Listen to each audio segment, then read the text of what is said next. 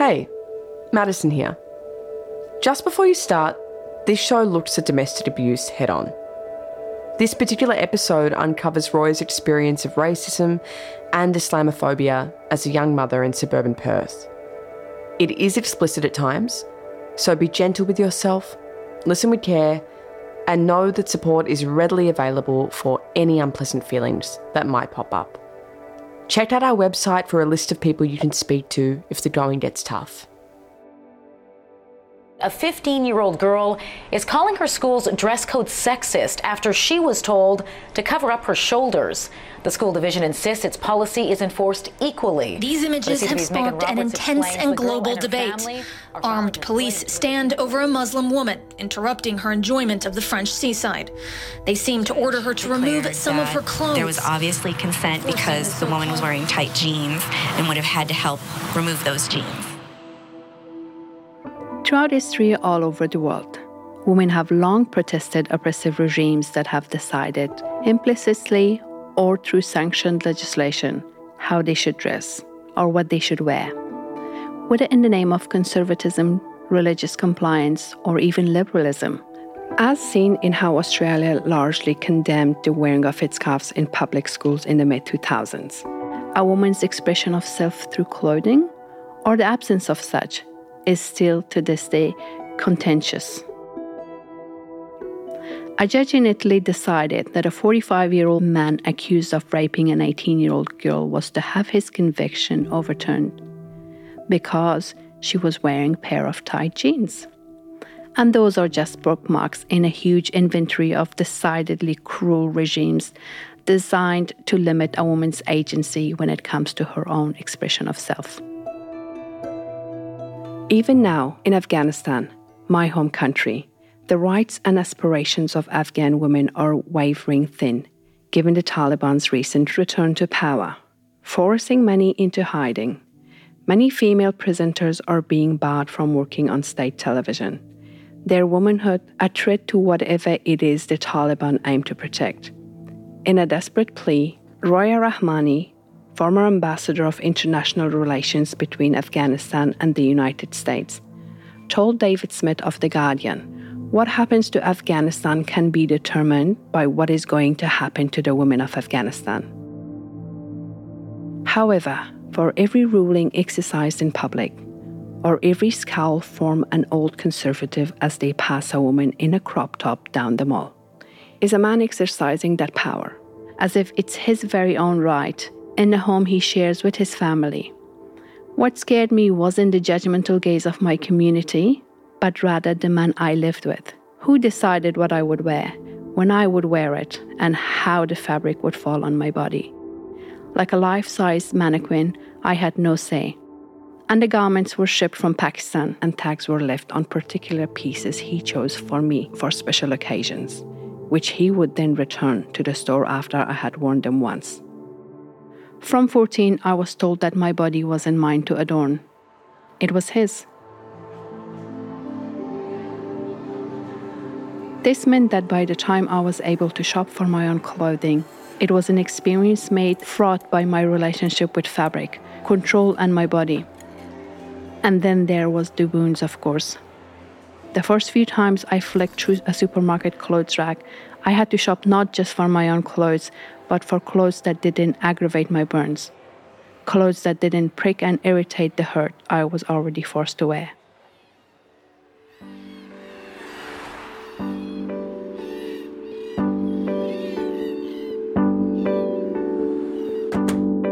It is early 2000s, and I'm living in my own home with my brother and my children. I am safe, safe enough to peruse through shopping centers, to watch films and laugh heartily at the best bits, to know that my children are safe to wander, to explore, to be themselves. Things are different to what they were before. And whilst it's difficult not to be reminded of what happened, especially given my burns, life in its scariest form, life as I once knew it, was starting to fade. And this new world was exciting, stimulating, full of curious adventures and the opportunity to play with my children, to make new friends, and well, to sport a gorgeous pair of skinny jeans an item of clothing I want to wear that I am able to imagine myself in. When you leave a kind of relationship that constantly informs every decision you're able to make about yourself and your body, sometimes as trivial as buying a pair of new jeans that you decided you looked good in meant a whole lot. I had fallen into a brand new love affair with denim, but that wasn't enough. I wanted to do something a little riskier. I wanted to get my nose pierced.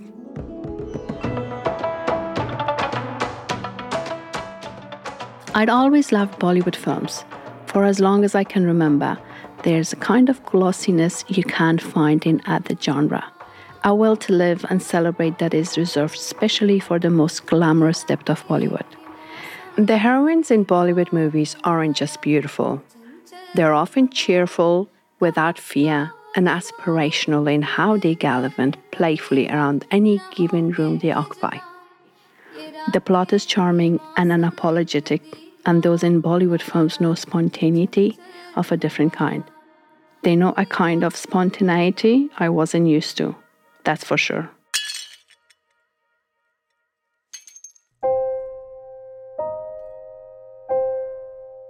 Ask any survivor of abuse, and they'll tell you that all it takes is a sudden scene break for our set to be filled with fear and violence, for plates to be smashed and insults to be hurled. But Bollywood knows spontaneity too. And the viewer never knows when each scene could break suddenly into song and dance, into romance and playfulness, into whatever the heart and mind desires. Like walking, talking rhinestones, woman in Bollywood cinema shines, made likely easier to do given the sort of jewelry they wear. The silver and the gold that hangs from their noses and ears, Nose piercings aren't and especially weren't common for Afghans like me, and so I made a plan. I went to get my nose pierced with my friend Debbie. Procedures were different then to how they are now. A piercing artist who worked at the hairdresser Debbie and I went to held up a small gun to my nostril. And as the shiny metal punctured my skin, my friend stood before me and laughed. Despite being in a haze from pain and adrenaline, the moment I spotted that in the mirror before me was joyous. I absolutely loved it.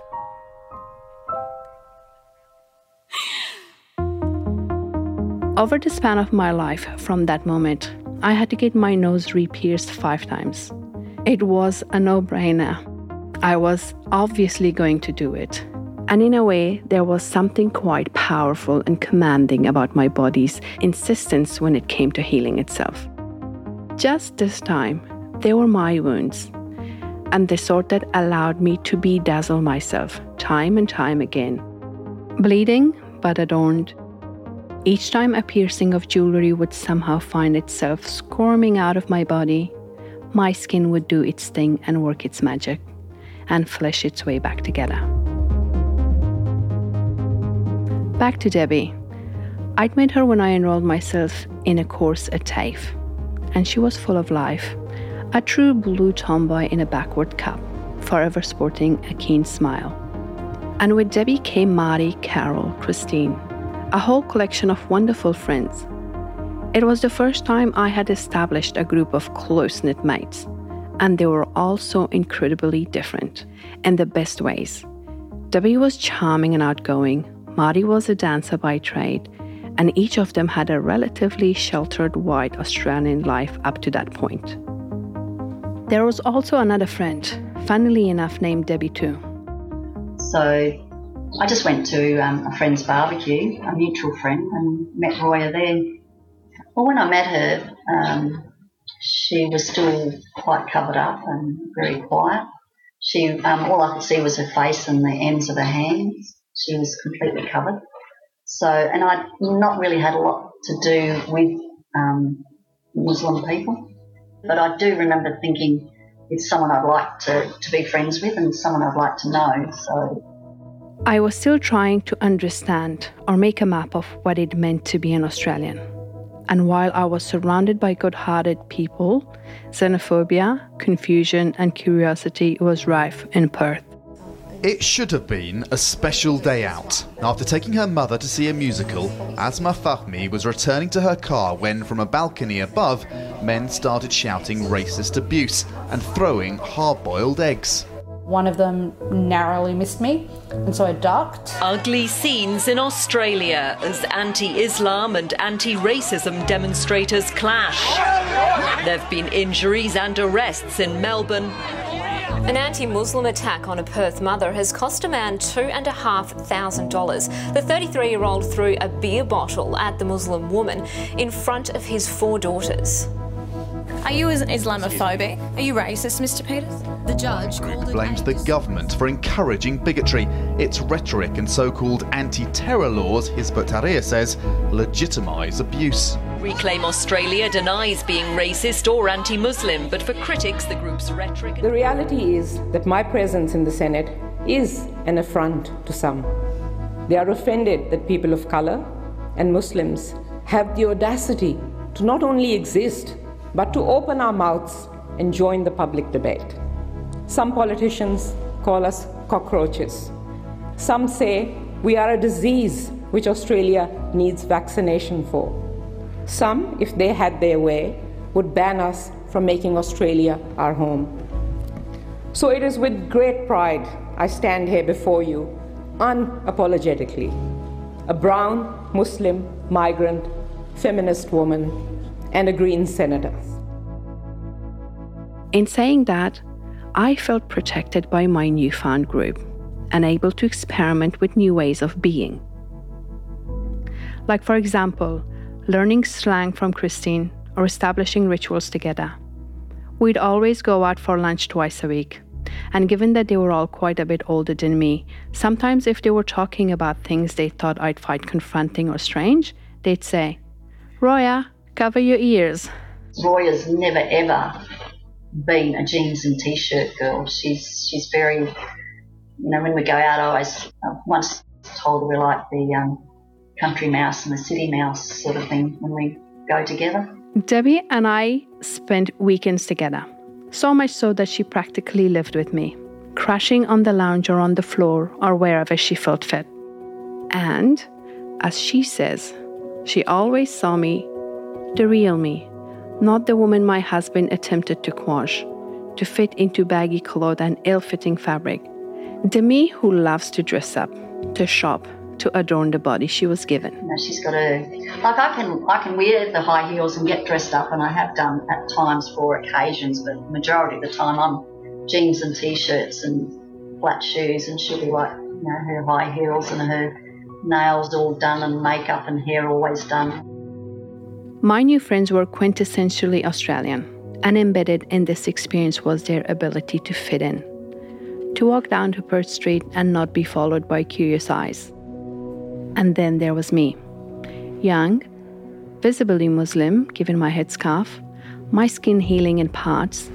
In a lot of ways, I represented some kind of spectacle to white Australia, but I wasn't the only one obviously, over the years, myself, uh, my family, my kids uh, were subjected to racism, uh, but I would always ignore it.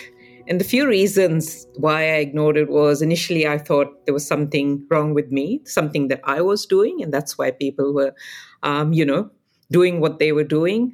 Um, or it was, oh, you know, once they get to know me better, they'll understand, they'll be educated.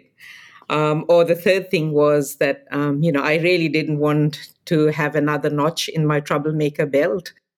That's Senator Mehreen Faruqi, whose voice you might recognize from her maiden speech, where she challenges Islamophobia and racism head on in Parliament. Senator Faruqi describes what it means to exist as a Muslim woman in a predominantly white context, but also how deeply personal and internalized that experience is. There's being different, sure, but there's being made aware of your difference at every turn, having it to inform your every decision. And I wasn't just a Muslim woman. I was a Muslim woman who had been assaulted by her Muslim partner in a period of time where Islam was feared in the West and branded a kind of creed that depended upon violence, upon terror, upon destruction. As David Shariatmadari writes for The Guardian, Islam can be a convenient focus for the rage we feel after hearing about acts of brutality. But don't mistake something being seductive for it being accurate. Existing in the world as a Muslim woman who has been abused made for a tempting narrative for those unwilling to learn or understand my faith. Despite not having my husband dress me anymore, my expression of self was inevitably being tainted by other oppressive force racial prejudice. Is that, do you have like something, some explosive, some bomb in the bag? Is it a bomb? I don't trust you, God. No, don't touch my bag. If we look at Muslim women, right now the global terrorism aspect of, you know, um, uh, blaming and naming and shaming of Muslim women due to the dress or undress. That's Maha Abdo, president of the Muslim Women's Association. By association, as a Muslim woman, you're having to first of all jump over all the hurdles of when you're vulnerable already, you know? And it is about as well the understanding and acknowledging there are intersectionalities. So just because you're a Muslim woman doesn't mean you are you fit one, two, three, right? But in saying that, there was an invincibility that I had adopted.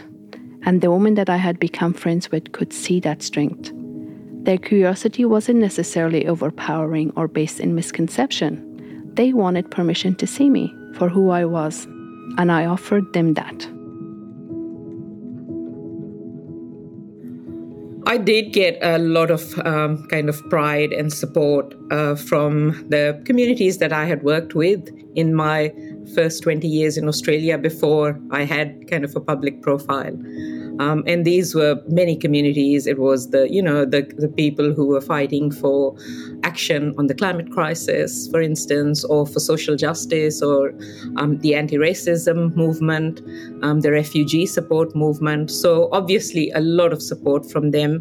Um, the Pakistani community in, um, you know, in Sydney was also very proud of the fact um, that someone with that background would be a voice for them as well. You know, many migrants came up to me and said they could could hear their story in mine uh, because we have very common migrant stories um, in Australia, no matter where you come from, actually. We find our people and we hold on to them and we exist as we are. Quite obviously, one of the first questions was how she ended up burned. like, and we've been we've been friends too many years, and it still does to me. There is something I discovered when I started meeting others and becoming close with various women, and it was this. My experiences had very little to do with my faith, or rather, they weren't the product of my husband's being Muslim.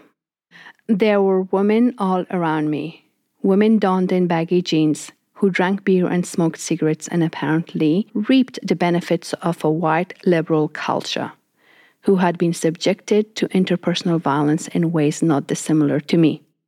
My closest friends knew Tara intimately. In a way, we all had our scars, regardless of if they existed in the grooves of our skin or otherwise.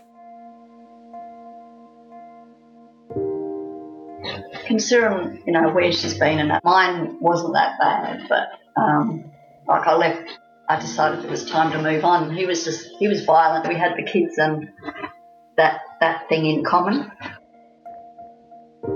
but scattered in the intensity of our shared experience was a want to have fun, to let our hair down, which is what Debbie and I did best. And with that support of my friends, I give it a go the Australian way. With the support of my friends, I wandered into a local pub, hit scarf and all, for the first time in my life.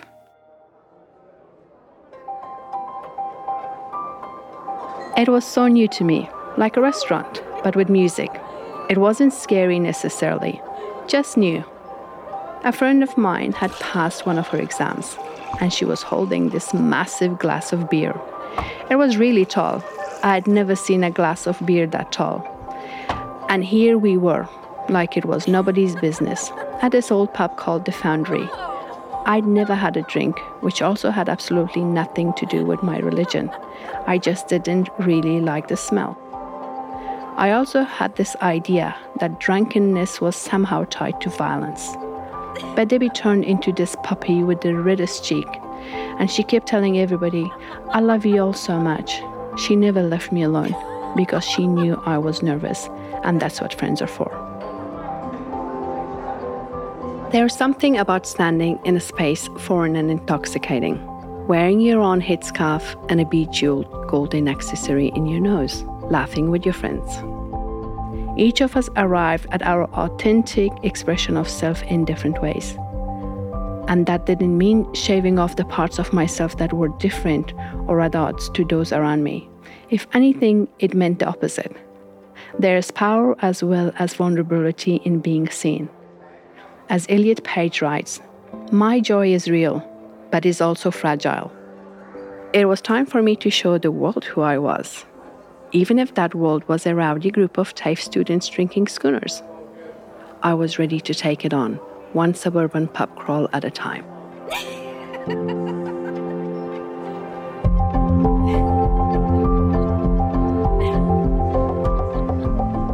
I want to thank my dear friend Debbie for contributing to this episode, as well as Senator Mehreen Faruqi for her work with the Greens in dismantling racism and protecting women all around Australia. I also want to thank Maha Abdo for her relentless activism when it comes to the rights and freedom of Muslim women in this country. This season is supported by the Victorian Government through Creative Victoria and UNESCO Melbourne City of Literature, and is kindly sponsored by the Victorian Women's Trust, an advocate for violence prevention, fair wages for equal work, and the equal representation of women, men, and gender diverse people in decision making process that shapes our lives. You're listening to Tinder, a Broadwave production about what happens once women leave abusive relationships. This season is created by Madison Griffith, Beth Atkinson Quinton, and me, Roya Atmar. Until next time.